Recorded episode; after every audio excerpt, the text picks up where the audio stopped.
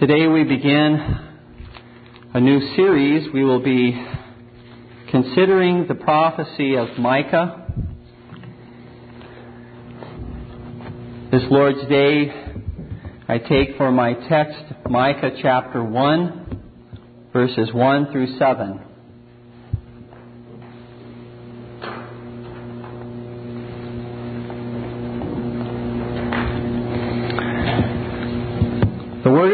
Word that came to Micah, the Morasthite, in the days of Jotham, Ahaz, and Hezekiah, kings of Judah, which he saw concerning Samaria and Jerusalem.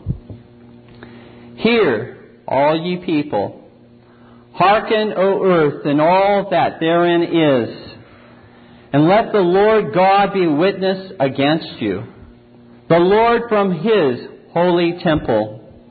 For behold, the Lord cometh forth out of his place and will come down and tread upon the high places of the earth.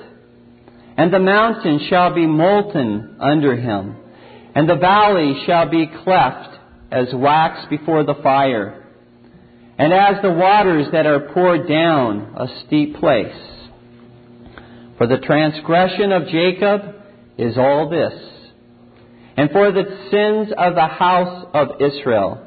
What is the transgression of Jacob? Is it not Samaria? And what are the high places of Judah? Are they not Jerusalem? Therefore I will make Samaria as a heap of the field, and as plantings of a vineyard, and I will pour down the stones thereof into the valley, and I will discover the foundations thereof and all the graven images thereof shall be beaten to pieces, and all the hires thereof shall be burned with the fire. And all the idols thereof will I lay desolate, for she gathered it of the hire of a harlot, and they shall return to the hire of a harlot.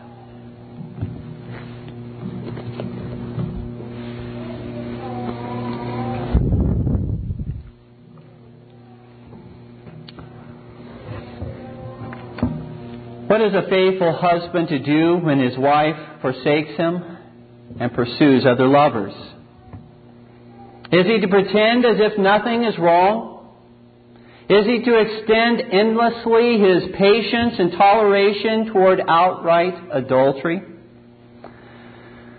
Certainly in the earthly realm, we would neither expect a faithful husband nor a faithful wife in such a situation to say nothing nor do nothing in response to an adulterous spouse.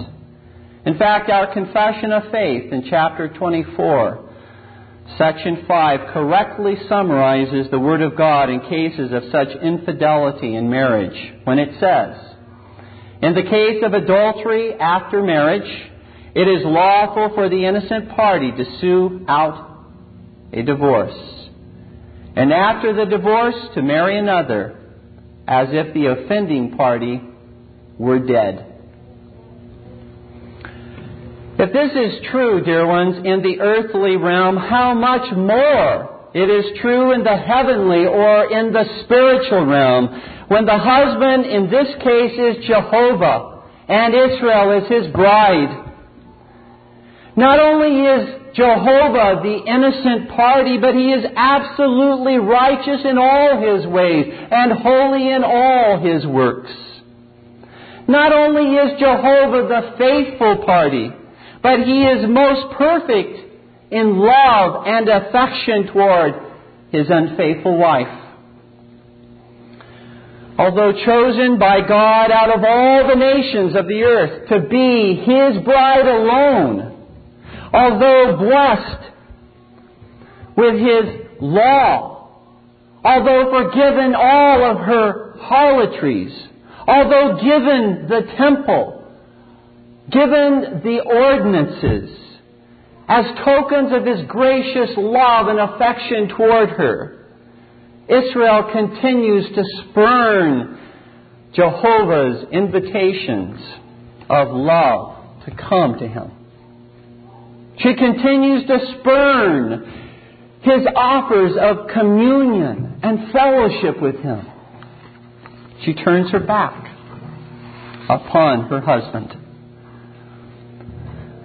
What action does the Lord God take? We shall see the action taken by the Lord in this prophecy of Micah as he declares his covenant law and his covenant lawsuit against his unfaithful bride, Israel. Although Israel, that is the northern ten tribes, and Judah, that is the southern two tribes, have long since been divided into two separate kingdoms. Nevertheless, the Lord continues to address these two separate kingdoms as one bride, as His covenant people. As we study the prophecy of Micah, we shall note parallels between Israel of old and the new Israel. We shall observe parallels between Israel as a covenanted nation and the covenanted nations of this present time. The prophecy of Micah is ancient in one sense, and yet it is as contemporary as the morning news in another sense. Through a study of Micah's prophecy, we shall see the unfathomable grace of Jesus Christ, and yet the awful judgment of the Most High God. Herein is displayed, dear ones, the righteous jealousy of the Lord our God for the affection and devotion of His bride to Him alone. He desires of His bride loving and pure worship and a thankful heart. As we consider the prophecy of Micah, there are three major divisions within this prophecy. And each one of these major divisions is distinguished from the other by the gracious call of God to his unfaithful bride to hear what he declares to her. Hear.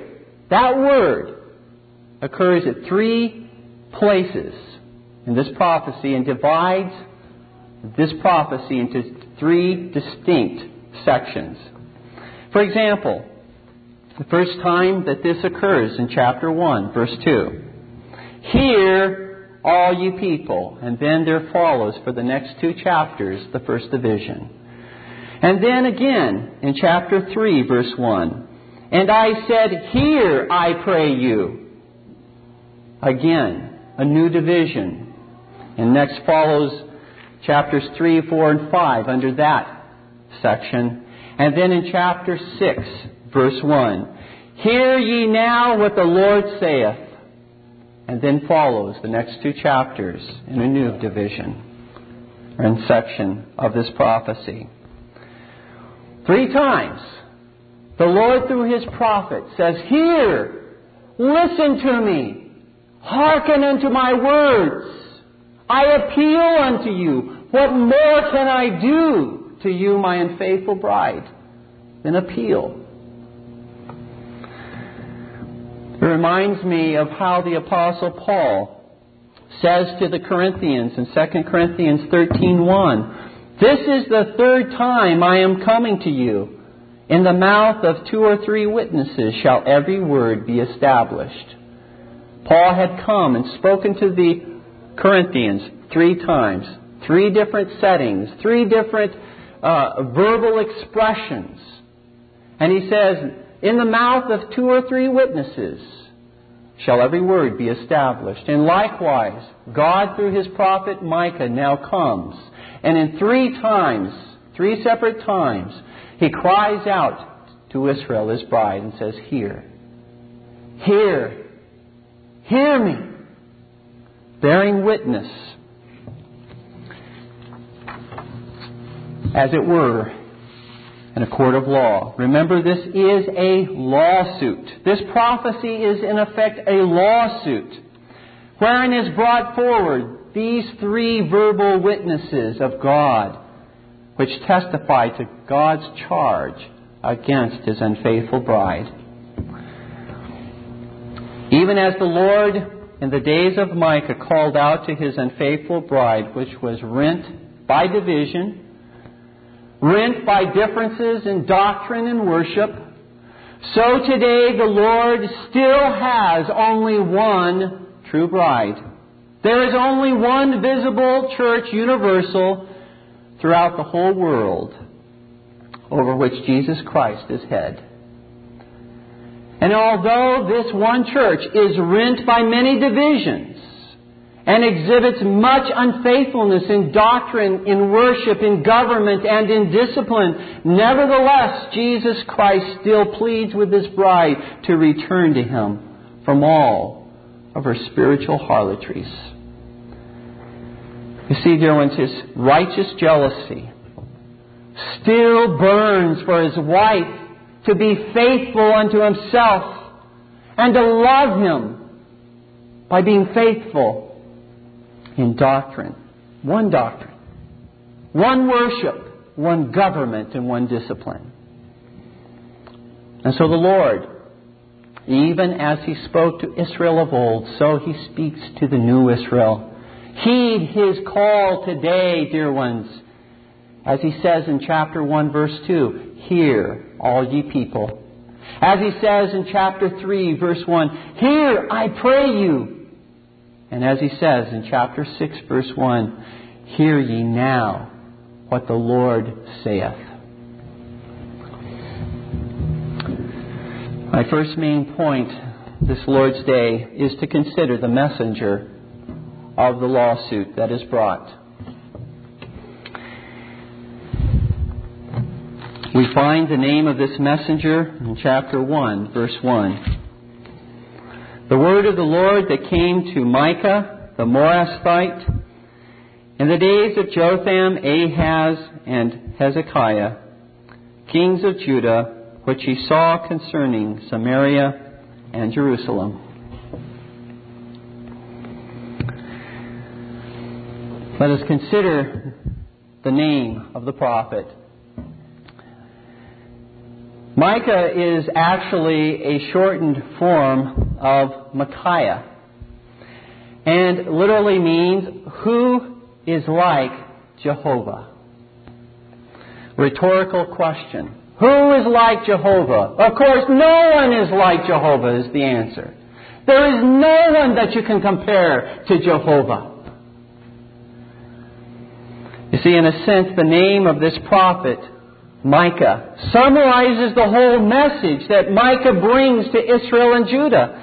Micah's name actually rebukes the chief sin which Israel and Judah were guilty of committing against the Lord their God idolatry. For what image of man's making is like Jehovah? Or as Isaiah says in chapter 40, verse 18, To whom then will ye liken God? Or what likeness will you compare unto him?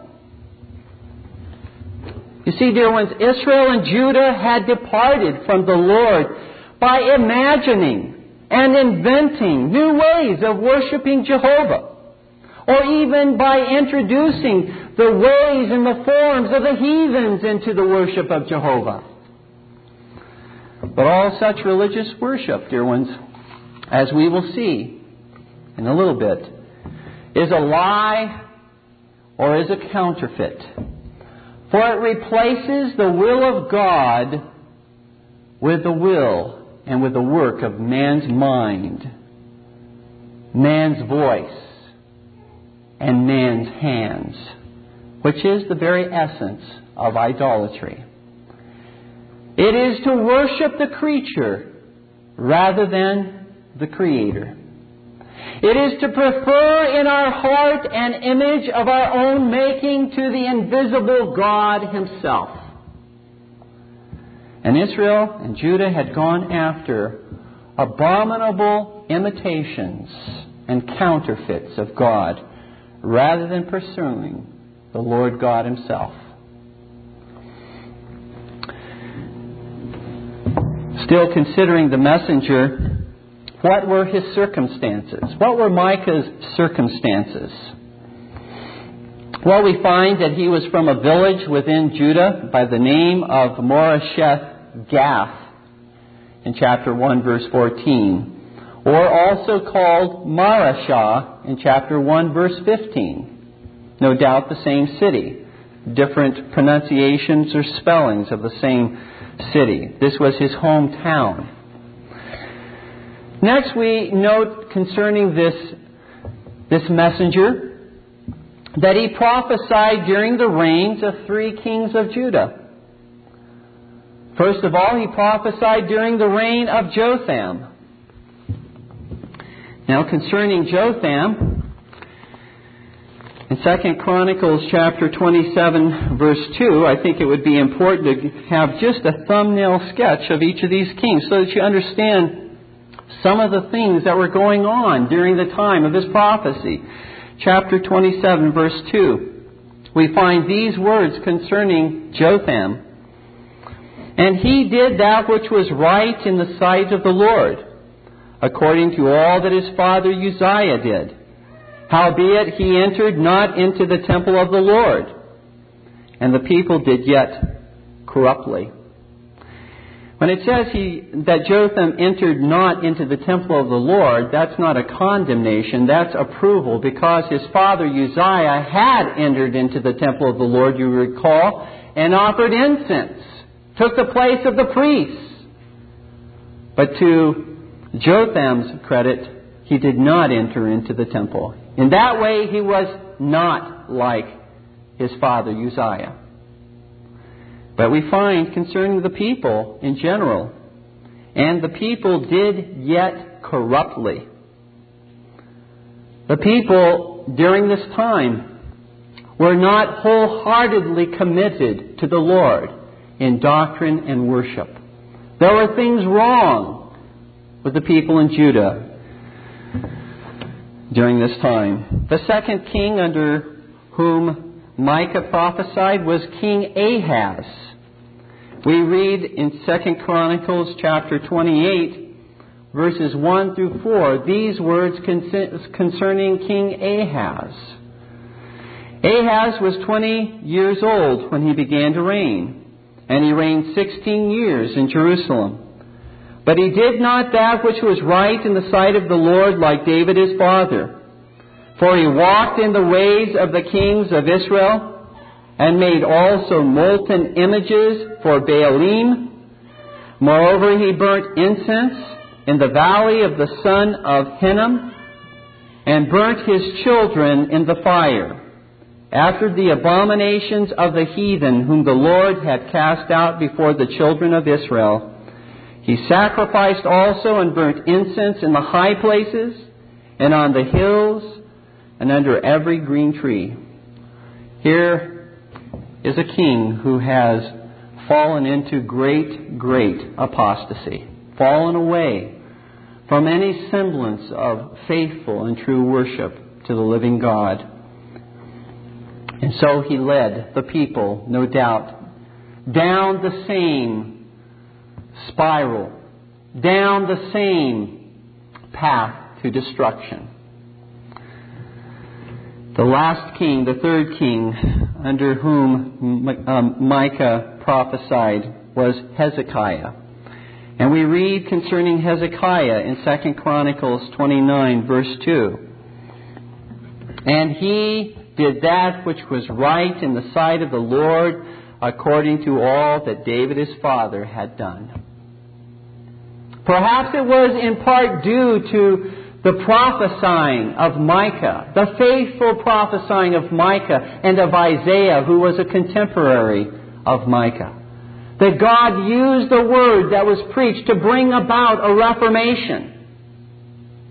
Because God says that before there is reform and reformation, He always sends forth His prophets to speak forth the word of God as to the nature of the sin, as to how they should believe, how they should worship the living God, how they should live their lives. And so perhaps it was during this time, many years, that Micah and Isaiah prophesied that God was stirring up the hearts of the people and brought into power a king who would bring about great reform within the nation of Judah. For we see great reformation brought about under King Hezekiah to such an extent that we see in chapter 31, verse 1, we read these words. Now when all this was finished, all Israel that were present went out to the cities of Judah and brake the images in pieces and cast down the groves and threw down the high places and the altars out of all Judah and Benjamin, and Ephraim also and Manasseh, until they had utterly destroyed them all. Then all the children of Israel returned, every man to his possession, into their own cities. A glorious reformation. But it didn't happen in a vacuum. It happened because there were faithful ministers faithful prophets declaring the word of the Lord. As I mentioned, Micah was the younger contemporary of Isaiah. Because we find that Isaiah's ministry actually began in the reign of Uzziah, Jotham's father. And we find the prophecy, even though Micah's prophecy is much shorter, there are similarities between Micah's prophecy, as you would expect, because they saw the same sins, the same evils, the same problems in Judah, and were addressing the same need and the same way to fix the problem, as it were, to come to God, forsake their sins. But you find an amazing similarity in Micah chapter 4, verses 1 through 3 and Isaiah chapter 2, verses 2 through 4, where this picture of the Messianic kingdom is mentioned in both prophecies and is nearly identical, word for word, showing further that these were contemporaries one of the other. The last thing concerning his circumstances that I would note from, from this Uh, uh, section is that the covenant lawsuit is directed against the one bride of Jehovah existing in two separate locations in Samaria and in Jerusalem. And we will again note these prophecies as we continue throughout our study of Micah and how they relate to these various cities and what was going on in these cities that brought forth this covenant lawsuit against them. Finally, before we move on to our second main point, let me make this note concerning the messenger. That is his commission. Micah's commission to bring this covenant lawsuit against Israel and Judah came directly from the Lord. For we find in verse 1, it says, the word of the Lord that came to Micah. He did not offer his own thoughts. Micah did not bring his own opinion or the opinion of others in this message that he brings to Israel and Judah. He did not strive to obtain a majority position or a consensus before declaring his prophecy, for this message came from the Lord God. He did not try to make his message more acceptable to the people at large by throwing in some humor or appealing to the good nature of the people, like all of the prophets of old. He knew his message would not be well received initially by the people.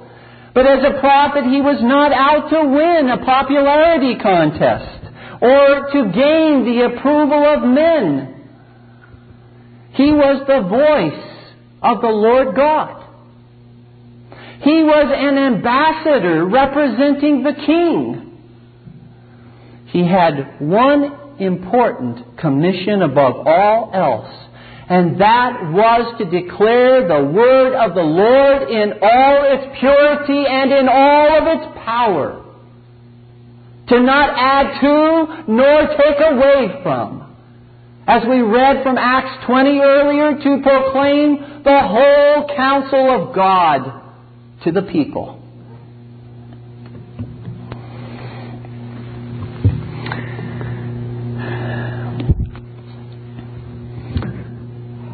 And although the ministers of the new covenant are not prophets in an extraordinary sense, as was Micah, nevertheless they have a prophetic function in that they too are not to be judged by how dynamic they are in the pulpit. They are not to be judged by the size of their congregation or how many they can get to follow them. They are not to be judged by the number of degrees that are behind their name. They are, dear ones, to be judged by their faithfulness to the message God has given them to preach.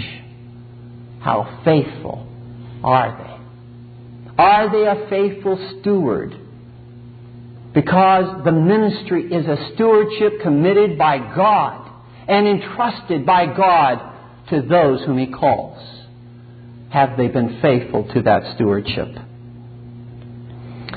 John in Revelation 1:20 calls ministers angels because they have been given a divine message and are sent out on a divine mission. John also refers to ministers as stars in Revelation 1:20. For as stars, ministers are to reflect the glorious light of the gospel to all who will hear in this very dark world in which we live.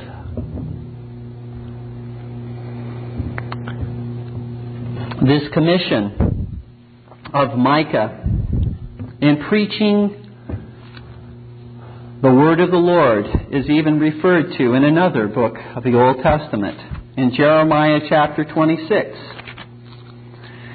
In this particular section of the scripture, Jeremiah had preached the same message to Judah as Micah had. Jeremiah was subsequent to Micah's ministry. And they, the princes and the kings, were about to kill Jeremiah. They were about to destroy him for the message that he brought. But we note in verse 17 of Jeremiah 26 Then rose up certain of the elders of the land and spake to all the assembly of the people, saying, Micah the Morasthite prophesied in the days of Hezekiah king of Judah and spake to all the people of Judah, saying, Thus saith the Lord of hosts, Zion shall be plowed like a field, and Jerusalem shall become heaps, and the mountain of the house as the high places of a forest. Did Hezekiah king of Judah and all Judah put him at all to death? Did he not fear the Lord and besought the Lord? And the Lord repented him of the evil which he had pronounced against them. Thus might we procure great evil against our souls. That is, we will bring great evil upon ourselves if we do not heed the message of Jeremiah as they heeded the message of Micah in his day. So here's an attestation, an affirmation of the faithful ministry of this prophet and how God used him to bring about a reformation in Judah. My second main point is that we will now consider the husband of the lawsuit. The offended husband of this covenant lawsuit in Micah chapter 1, verses 2 through 4. Hear, all ye people. Hearken, O earth, and all that therein is. And let the Lord God be witness against you, the Lord from his holy temple.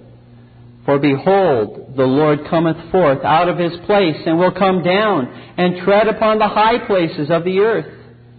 And the mountains shall be molten under him, and the valleys shall be cleft as wax before the fire and as the waters that are poured down a steep place. Here we find the reaction of the covenant husband in this marriage. Here begins the first major division in Micah's prophecy, as we noted earlier. Hear, all ye people, hearken, O earth. And this section continues to the end of chapter 2.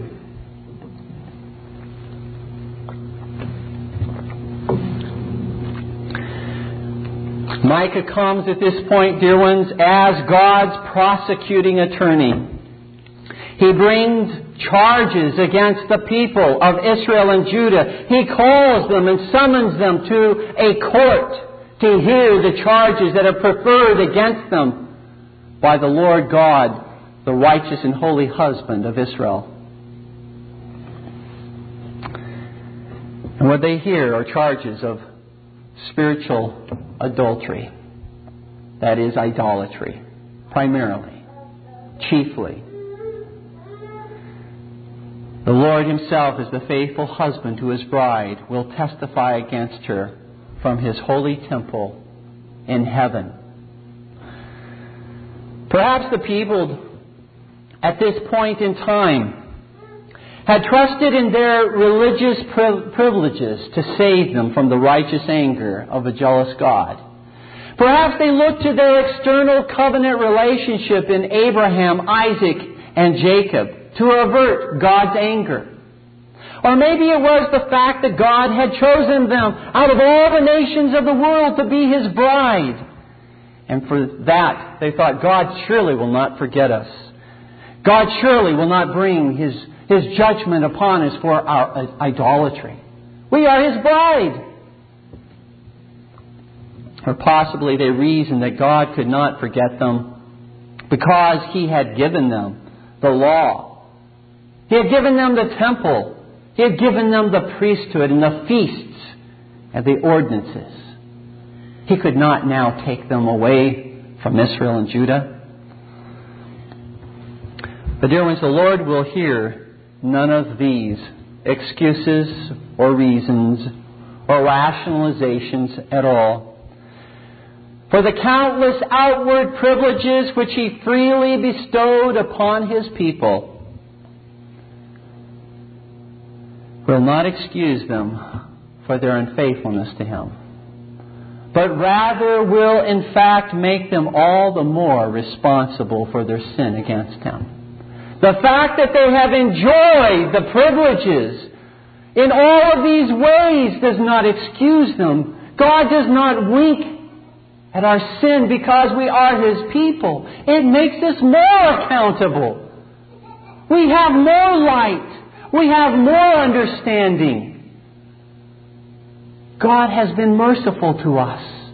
Therefore, we are obligated and duty bound to love and to adore Him and so is Israel. Dear ones, how we too can so easily fall into the snare of pride in thinking that because we are the children of Rutherford, Gillespie, Cameron, Cargill, and Renwick, God will, will simply wink at our sins or because we own the lawful covenants of our forefathers, the national covenant and the solemn league covenant, and because we offer to Him pure outward forms of worship, that He will receive us even though our hearts may be far from Him. Let us not deceive ourselves. God will not be mocked by such rationalizations and excuses. If we are children of the covenanters, we must live according to those principles. We cannot simply profess a faith. We must live that faith. Because it was the Jews who thought that nothing could happen to them because they were related to Abraham, Isaac, and Jacob. That they were safe and secure. But such is not the case. And it wasn't the case back in the time of Micah either. They could not think that because they had the mere physical temple, because it was standing in their midst there in Jerusalem, that they were safe. It seems that many had taken on a superstitious attitude toward these external privileges, even as we can do with our external privileges, whether baptism, thinking that because we have been baptized, thinking that because we have Christian parents, that everything's okay. Dear ones, everything is not okay if we do not live up to the sign and the seal of the covenant which God has given to us. And covenant children, it is not okay for you to live your life as you please if you have received the sign and seal of baptism. You are more obligated to live according to that sign and seal than the heathen children outside of the church.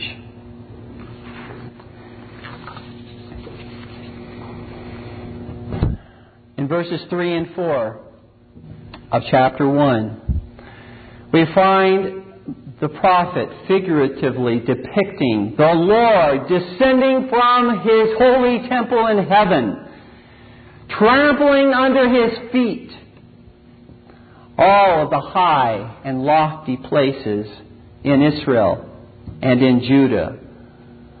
Those high and lofty places fig- figuratively speak of those who are proud and arrogant and have exalted themselves by their idolatry, their spiritual adultery against the living God. Whether they be kings or princes, whether they be prophets or priests, whether they be commoners or slaves, God will trample all the haughty looks and haughty speech and haughty worship, which is idolatry. God will send even upon them the Assyrians and the Babylonians to punish them for their idolatry.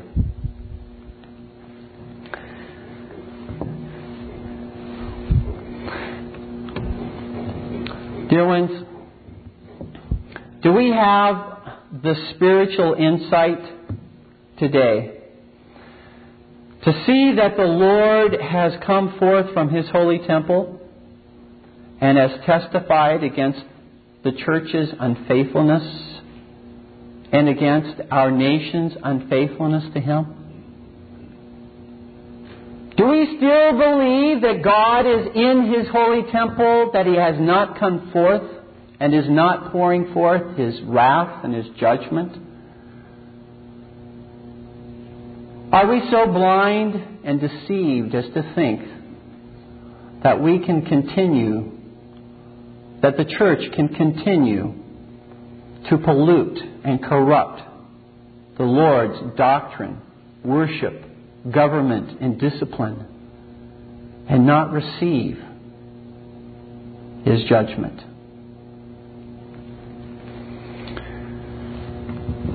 Do we not see God's coming from His holy temple in judgment by means of natural disasters, physical calamities, like floods and tornadoes and ice storms and earthquakes? Has God not left His holy temple in heaven when He pours forth such catastrophes upon us? Has the Lord not left His holy temple and is He not pouring out His judgment upon His church when the church is rent by hundreds and thousands of divisions? Each church believing something different from the next church, each church worshiping in a different way from the next church. each church governing in a different way from the next church? Has God not left His holy temple? And is He not pouring forth His judgment upon His church? Has the Lord not left His holy temple in heaven, and is He not pouring forth His judgment upon covenanted nations? When we see idolatry and false religion running rampant in those nations and tolerated by the civil magistrate, when we see righteous and faithful covenants of forefathers ignored, broken, shamed, and tr- trampled through the mud, has the Lord not left His holy temple when we see in our midst, in our nation, blasphemy and the profaning of God's name in every form of medium. Whether we see it in movies or whether we see it in television of some kind, whether we hear it in the music, whether we read it in the newspapers or in books, is God not pouring forth His wrath in this way? Or in the destruction of families? Or in giving ungodly magistrates and unfaithful shepherds in churches? Or in the murder of unborn children or the rampant increase of adultery, sodomy, fornication, and pornography? Do we simply close our eyes to all of these things and say, God's content in heaven. We're doing our thing here upon the earth, but God is still in His holy temple in heaven. Dear ones, He is still a jealous husband. And He still calls His bride to love Him in all purity of doctrine and worship. Dear ones, there is coming a time when the Lord will judge the great whore of Babylon. When he will judge the Romish church and her papacy, and will judge all of her daughters who have learned well to apply her corrupt inventions and corruptions in doctrine and in worship. So the Lord says in Revelation chapter 17, verses 16 through 18. He will cause ten nations to turn upon the whore of Babylon and to burn her and to destroy her. And so there is a time of judgment coming upon false antichrist religion. And therefore the Lord cries out to his true bride, wherever she may be, in the words that we find in Revelation chapter 18, verse 4.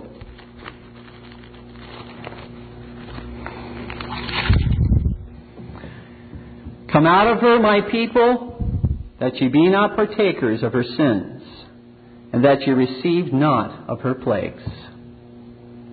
Don't remain in the whore of Babylon. Don't remain in the daughters who imitate the whore of Babylon. Come out of her. Be separate, ye my people. The last point is that we will consider the cause of the lawsuit that is brought against Israel and Judah. The cause. In verses 5 through 7, Micah chapter 1. For the transgression of Jacob is all this, and for the sins of the house of Israel what is the transgression of Jacob? Is it not Samaria? And what are the high places of Judah? Are they not Jerusalem? Therefore I will make Samaria as a heap of the field and as plantings of a vineyard, and I will pour down the stones thereof into the valley, and I will discover the foundations thereof. And all the graven images thereof shall be beaten to pieces, and all the hires thereof shall be burned with the fire. and all the idols thereof will I lay desolate. For she gathered it of the hire of a harlot, and they shall return to the hire of a harlot.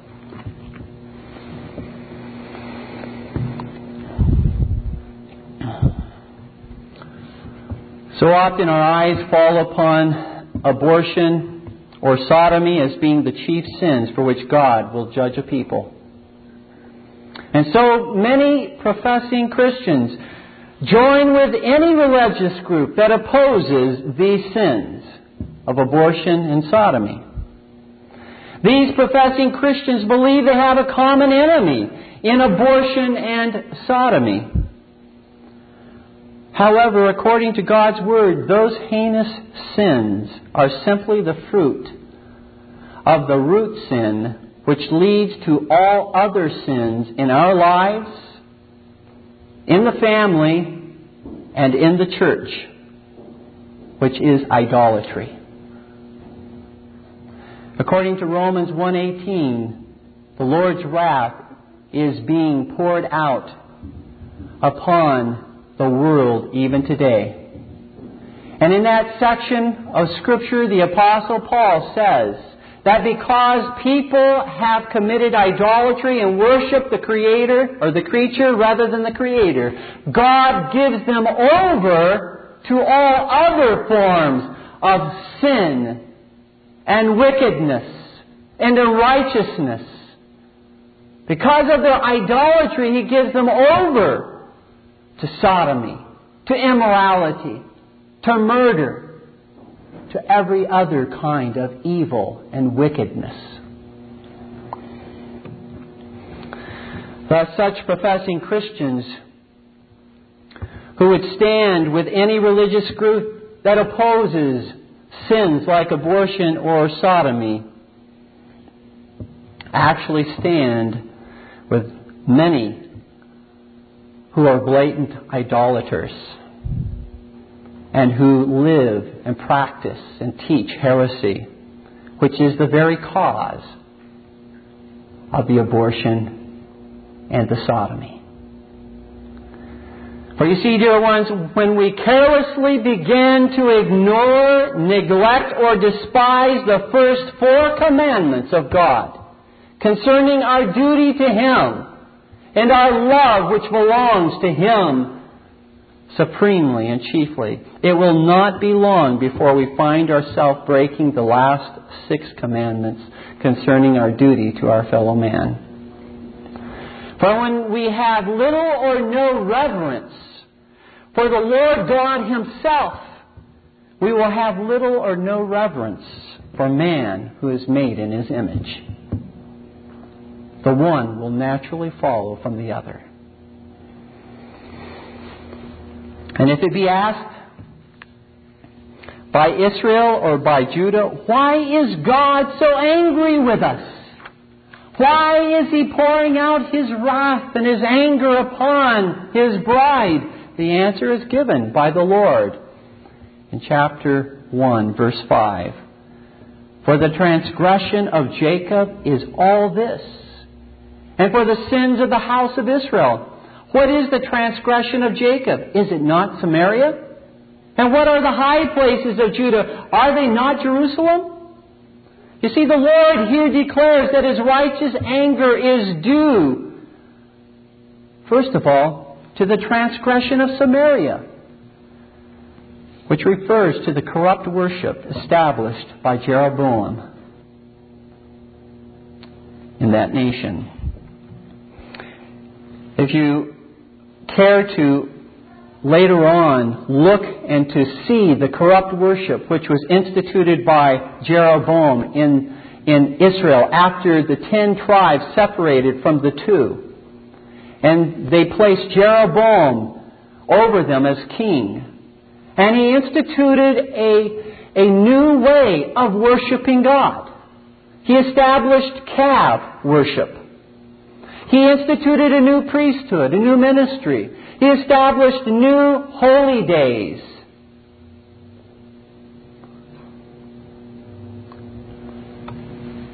He didn't intend by so doing to institute a religion that was not Jehovah worship. He was simply instituting a, by or for the reason of political expediency a new religion so that the people would no longer travel down to Jerusalem to worship God and thereby defect from Israel. He instituted a new religion for reasons not that God had given, but simply man made reasons. And we find in 1 Kings chapter 12, verse 33, that it says, So he offered upon the altar which he had made in Bethel the fifteenth day of the eighth month, even in the month, which he had devised of his own heart, and ordained a feast unto the children of Israel, and he offered upon the altar and burnt incense. So he kept, basically, all or many of the same feast, festivals, and holy days. They had a Sabbath that they observed. It's interesting when you consider the worship which was instituted in the northern kingdom of Israel. We find these words in Amos chapter 5, verses 21 and 23. This is spoken against the northern kingdom of Israel. I hate, God says, I despise your feast days. And I will not smell in your solemn assemblies. Remember, we read about all the solemn assemblies which God instituted in our Old Testament reading today from Leviticus chapter 23. Well, the northern kingdom of Israel instituted their own solemn holy convocations. Verse 22 says, Though ye offer me burnt offerings and your meat offerings, see, they kept the same offerings I, God says, I will not accept them. Neither will I regard the peace offerings of your fat beasts. And this is particularly interesting.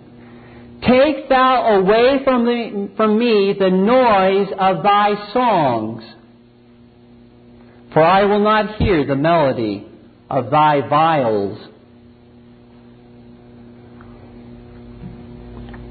And in chapter 6, verse 5, following up on that same theme, it says concerning the worship of Israel that chant to the sound of the viol and invent to themselves instruments of music like David.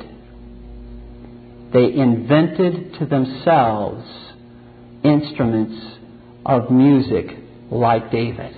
It was not what God had ordained. It was not authorized worship by the Almighty God, which they offered to Him. It was similar, but it was a mixed bag. It was a corruption of the true worship. They still worship Jehovah.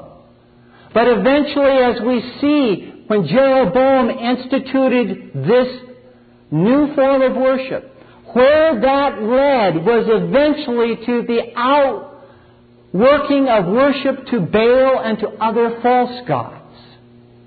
Because you see, dear ones, idolatry is not stagnant. It doesn't remain neutral. Idolatry is dynamic, and unless it's stopped, it will continue to progress and grow in a person's life, and in a church, and within a nation. Until the people of God say, No more will we worship by men's inventions. No longer will we offer to God our own thoughts and our own ways, the works of our own hands. Man will continue to be turned over by God to greater and greater depths of idolatry. And it doesn't happen all at once. Idolatry did not progress all of a sudden to actual worship of Baal, but over a few generations, one thing led to the next. Idolatry, dear ones, will always seek to be self consistent with itself. And it becomes absolutely self consistent when we finally erect images in our churches and bow down to them. It was not only the transgression of Samaria for which the Lord's anger was brought against his people, but also for the corrupt worship that was tolerated in Jerusalem where there was the temple, where there was the true priesthood, where there was the, the true ordinances, God brings the same judgment upon Judah, upon Jerusalem, for corrupting the true ordinances which God had given them. And this occurs in the, we first note the occurrence of this worshiping at high places in 1 Kings 3 2. 1 Kings 3 2. In the reign of Solomon. It's very interesting. Why was worship uh, instigated? Why did they begin to worship at the high places? Notice, here's the reason. It says, Only the people sacrificed in high places because there was no house built unto the name of the Lord until those days. In other words, because the temple was not yet built, even though there was a place where God said, where His altar, where His, His uh, Ark of the Covenant was, there the people were to come, wherever that symbol and that sign was located, there was not a house built. And therefore the people began offering sacrifices to God. It's not the sacrifices that are condemned. It's not who they're offering them to that is condemned. It's the fact that they're offering them in places where God has not ordained that is condemned. They were not bringing their offerings and their sacrifices to the one place where God had authorized and eventually, having begun there, it progresses. Idolatry progresses within Jerusalem and Judah until we find in chapter 14, verse 23, these words During the reign of Rehoboam, Solomon's son, for they also built them high places and images and groves on every high hill and under every green tree. What may have appeared to the people to be a good reason, with good intentions, to have high places in many various places around Jerusalem and other parts of the, of the country, developed and grew again to the point that at these high places images were built, false worship was established.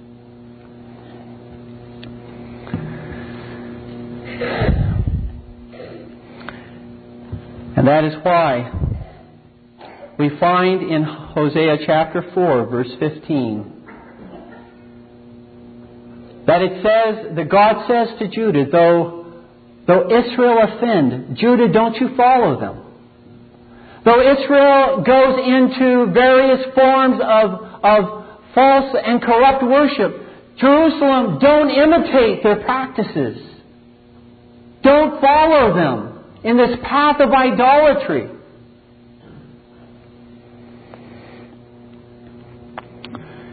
See, this is likewise the error of many Protestant and Reformed churches that have fallen away from the regulative principle of worship, which is stated in the second commandment, and which is summarized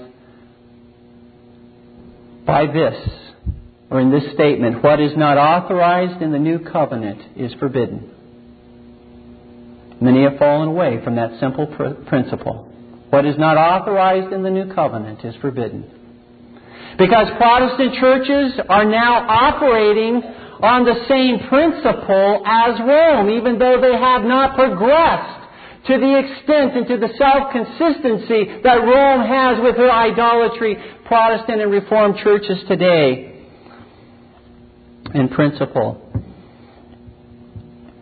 except basically this summary of the worship principle. What is not forbidden in the Word is permitted. What God does not expressly forbid, He allows.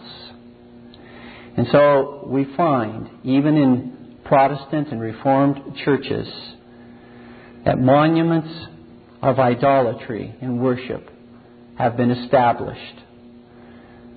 Whether various kinds of holy days, like was established in Israel, the ten kingdom or the ten tribes of Israel, or whether the Romish use of instruments in worship,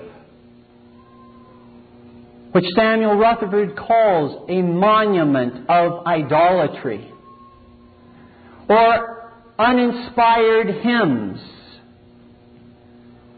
invented by man's mind, by man's will, rather than the inspired hymns we find in the Psalms, or images,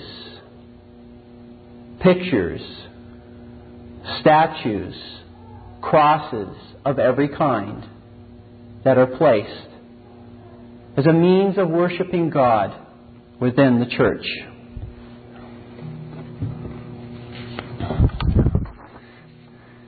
Words of Calvin on this text are precisely to the point.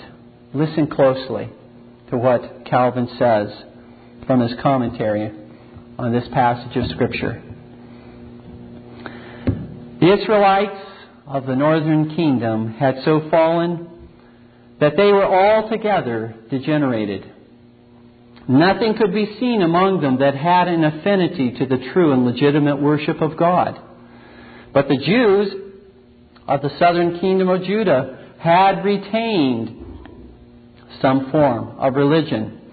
They had thus abandoned themselves. But yet they had a mixture of super they had not thus abandoned themselves, but yet they had a mixture of superstitions, such as one would find were he to compare the gross popery of this day, notice closely, with that middle course which those men invent who seem to themselves to be very wise, fearing forsooth as they do the offenses of the world, and hence they form for us a mixture. I know not what from the superstitions of the papacy and from the Reformation, as they call it. They mix papacy and the Reformation together, Calvin says. Something like this, Calvin continues, was the mixture at Jerusalem. We, however, see that the prophet pronounces the same sentence against the Jews that are in Jerusalem as the Israelites in the northern kingdom.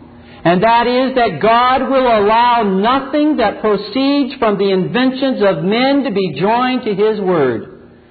Since then God allows no such mixtures, the prophet here says that there was no less sin on the high places of Judea than there was in those filthy abominations which were then dominant among the people of Israel. God admits of no mixture in his worship.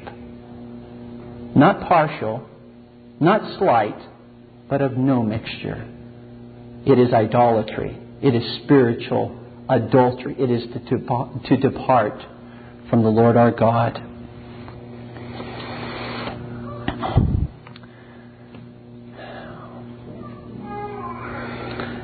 introductory sermons do at times tend to be a little lengthy. I'm drawing close uh, to the close of my sermon, but I have one point that I want to make before the conclusion. I would simply remind you what an idol is in its most basic sense. An idol is erecting the will and work of man in place of the will and work of God.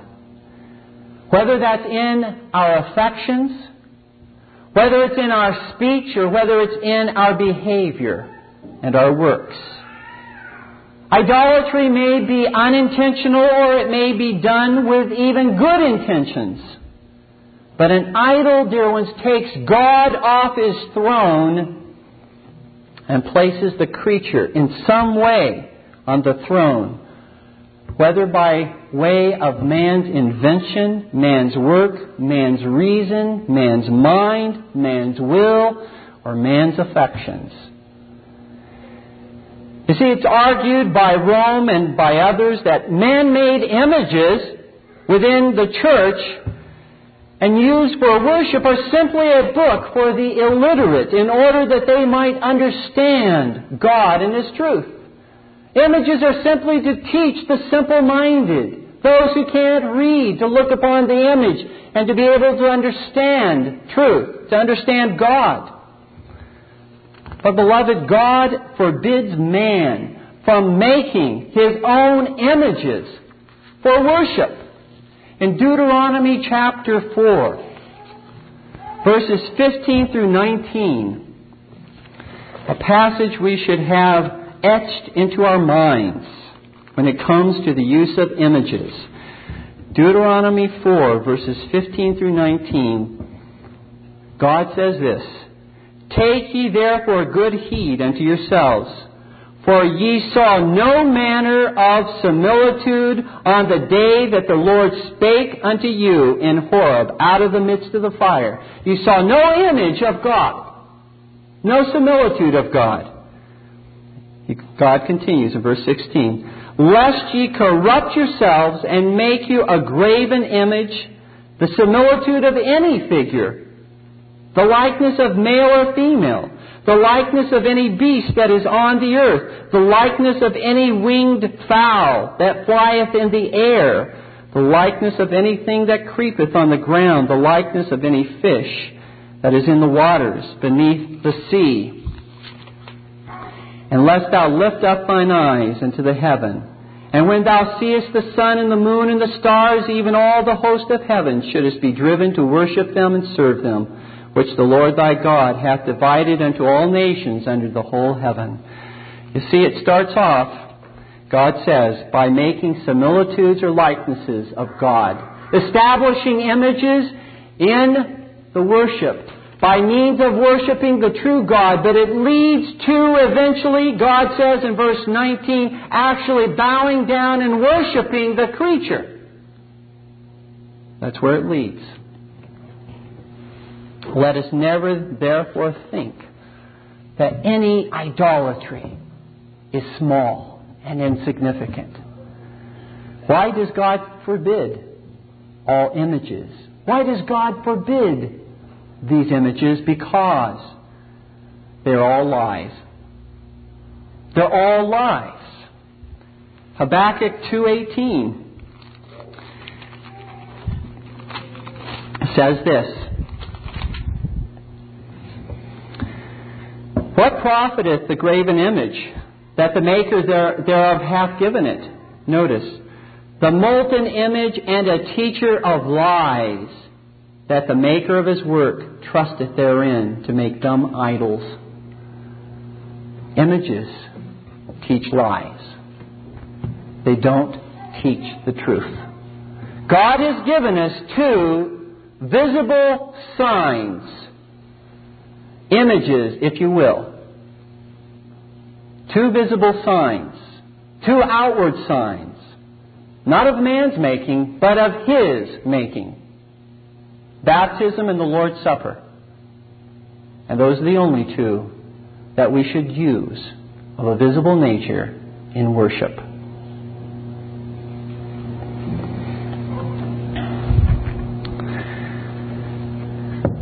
In our text, God makes clear that for these sins he will judge both Israel and Judah. And the hire or wealth that has come from their idolatry will be given over to other harlots, namely the Assyrians and Babylonians, who will crush and beat their gold and silver from their idols and take them to themselves. Idolaters, so often through the Scripture, are crushed by other idolaters. God sends the Assyrians and Babylonians upon Israel and Judah. My conclusion three things to keep in mind Three things to remember as you leave today. Remember, dear ones, that idolatry is the root sin from which all other sins proceed in your life and mine. Therefore, let us be ever so diligent that we do not grow cold or indifferent in our lives to Jesus Christ or to His ordinances. You see, the key to overcoming idolatry is to continue to grow in the grace and the knowledge of Christ. When we become stagnant and dormant in our Christian life, when our faith grows cold, when our love becomes indifferent and we walk away from the Lord, that's idolatry. And one idolatrous act or affection leads to an act, uh, idolatrous act and leads to another one. And if we're not careful, we are quickly immersed in idolatry. And so let not your faith, dear ones, become stagnant. Let not your knowledge of Christ become simply internalized. Live out your faith. Make your faith in Jesus Christ vibrant. Make it known to your children. Let it be lived out in the way in which you speak, in the way in which you love others and show mercy, in the way in which you pray before your children, Dear ones, there's nothing that will cause our children to think that our faith is of no great importance to, than to hear the same old dry prayers day after day after day. Simply going through the motions of prayer before your children. Let your children hear and see the vibrancy of your faith. Let your spouses see in your life that God is at work and He is changing those sins in your life. Let your spouse see in your life that you are sorry, that you grieve over the way you offend her or him. That's the way we keep our faith living and abiding and commune, dear ones, above all, commune with the Lord Jesus Christ daily. Do not neglect nor ignore those times of secret and family worship. Do not make excuses why there were more important things to do than to spend that time with the Lord your God.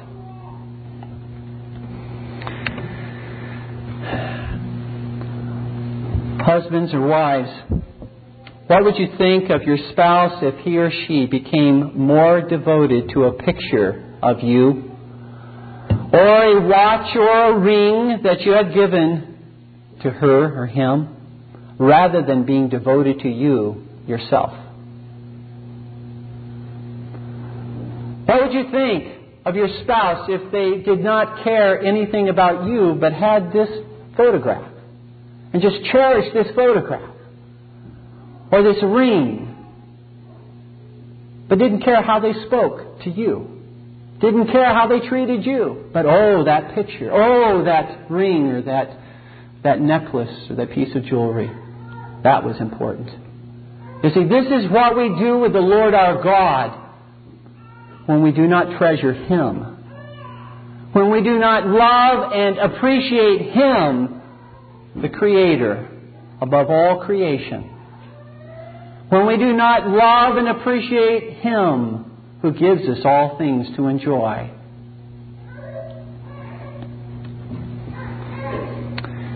And finally, dear ones, remember the name of Micah. Remember what that name means. Who is like Jehovah?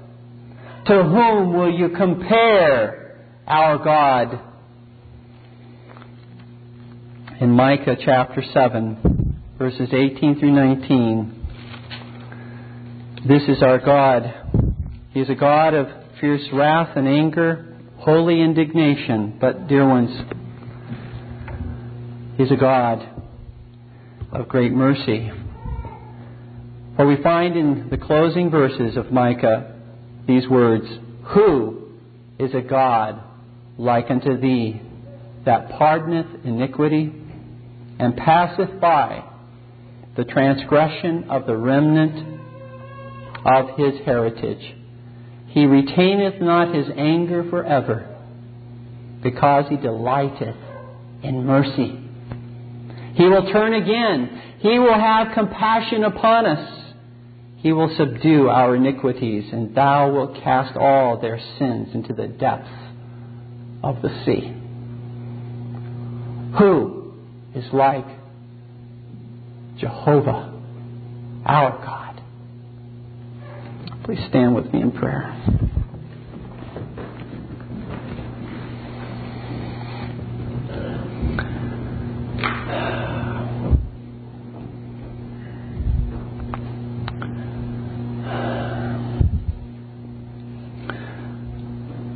Lord our God, we appeal to Thee the name of the greater Micah, the Lord Jesus Christ. For He is Thy supreme revelation. As we look at the Lord Jesus Christ, we proclaim, Who is like our God? We praise Thee, our Father, that Thou hast spoken to us this day we pray, Father, that Thou would grant to us ears to hear and the will to obey. That we would not be like Israel and Judah of old. Father, we pray that Thou would, would cause us to flee all idolatry in our own lives, idolatry in, in the church, that Thou would grant, Father, purification of idolatry in this nation. But Father, we know it will not occur apart from the faithful preaching of Thy Word. And so, Father, we pray that Thou would raise up more faithful ministers who, like Micah and Isaiah, would faithfully stand upon the truth and proclaim the unchanging Word of God. Lord, we commit ourselves to Thee this day. We ask that Thou would use us for Thy glory, that our faith in Thee would not become cold, that our love would not become stagnant. We ask, Lord, that Thou would cause us to persevere in the midst of great trials and persecution, in the midst of many weaknesses and failures in our own life. Oh God, let us not succumb, but Father, as we have read, Thou wilt subdue the iniquities of thy people. We pray, Father, that thou would subdue our iniquities, for we ask these things in Jesus' name. Amen. This Reformation audio track is a production of Still Waters Revival Books. You are welcome to make copies and give them to those in need. SWRB makes thousands of classic Reformation resources available, free and for sale, in audio, video, and printed formats. It is likely that the sermon or book that you just listened to is also available on cassette or video or as a printed book or booklet. Our many free resources, as well as our complete mail order catalog, containing thousands of classic and contemporary Puritan and Reformed books, tapes, and videos at great discounts, is on the web at www.swrb.com. We can also be reached by email at swrb at swrb.com, by phone at 780-450-3730, by fax at 780-468-1096, or by mail at 4710-37A Avenue, Edmonton, that's E-D-M-O-N-T-O-N, Alberta, abbreviated capital A, capital B, Canada, T6L3T5. You may also request a free printed catalog.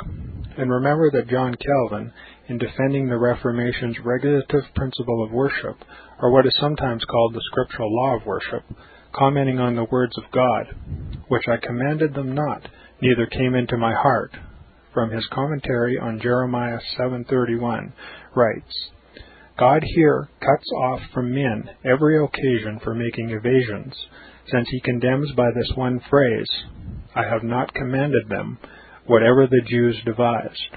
There is then no other argument needed to condemn superstitions than that they are not commanded by God. For when men allow themselves to worship God according to their own fancies, and attend not to His commands, they pervert true religion. And if this principle was adopted by the papists, all those fictitious modes of worship in which they absurdly exercise themselves would fall to the ground. It is indeed a horrible thing for the papists to seek to discharge their duties towards God by performing their own superstitions. There is an immense number of them, as it is well known, and as it manifestly appears. Were they to admit this principle, that we cannot rightly worship God except by obeying His word, they would be delivered from their deep abyss of error. The prophet's words, then, are very important when he says that God had commanded no such thing, and that it never came to his mind, as though he had said that men assume too much wisdom when they devise what he never required, nay, what he never knew.